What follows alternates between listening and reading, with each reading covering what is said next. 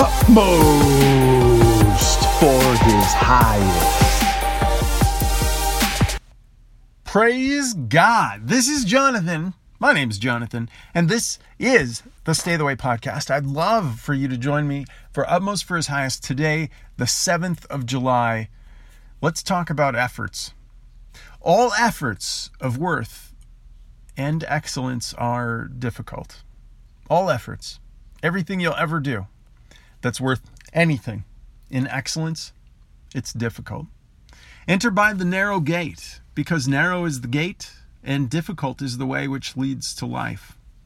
If we're going to live as disciples of Jesus, we have to remember that all efforts of worth and excellence are difficult. The Christian life is gloriously difficult, but it is difficult. Difficulty does it isn't difficulty that makes us faint in a cave. It stirs us up to overcome.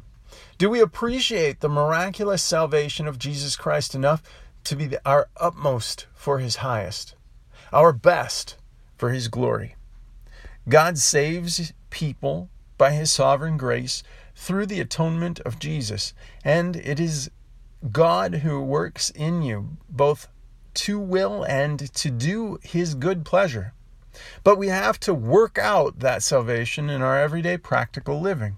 If we live only start on the basis of If we live, only start, if we will only start on the basis of His redemption to do what He commands, then we will find that we cannot do it. If we fail, it's because we have not yet put into practice what God has placed within us. But a crisis will reveal whether or not we have been putting it into practice. If we will obey the Spirit of God and practice in our lives, in our physical life, what God has placed within us by His Holy Spirit, then when a crisis comes, we will find out that our nature, as well as the grace of God, will stand by us. Thank God that He does give us difficult things to do. His salvation is a joyous glory. It's a joyfully glorious thing. But it is also something that requires bravery, courage, and holiness. It tests us for all we are worth. Jesus is bringing many sons to glory, and God will not shield us from the requirements of sonship. God's grace produces men and women with strong family likeness to Jesus Christ, not pampered, spoiled weaklings.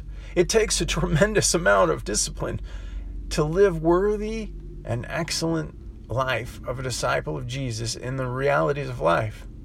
And it is always necessary for us to make an effort to live a life worth of excellence.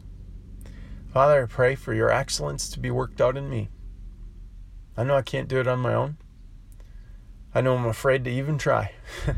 And I thank you that I can humbly come before your cross and put my burdens down and pick up the strength that only the Holy Spirit empowers me to do.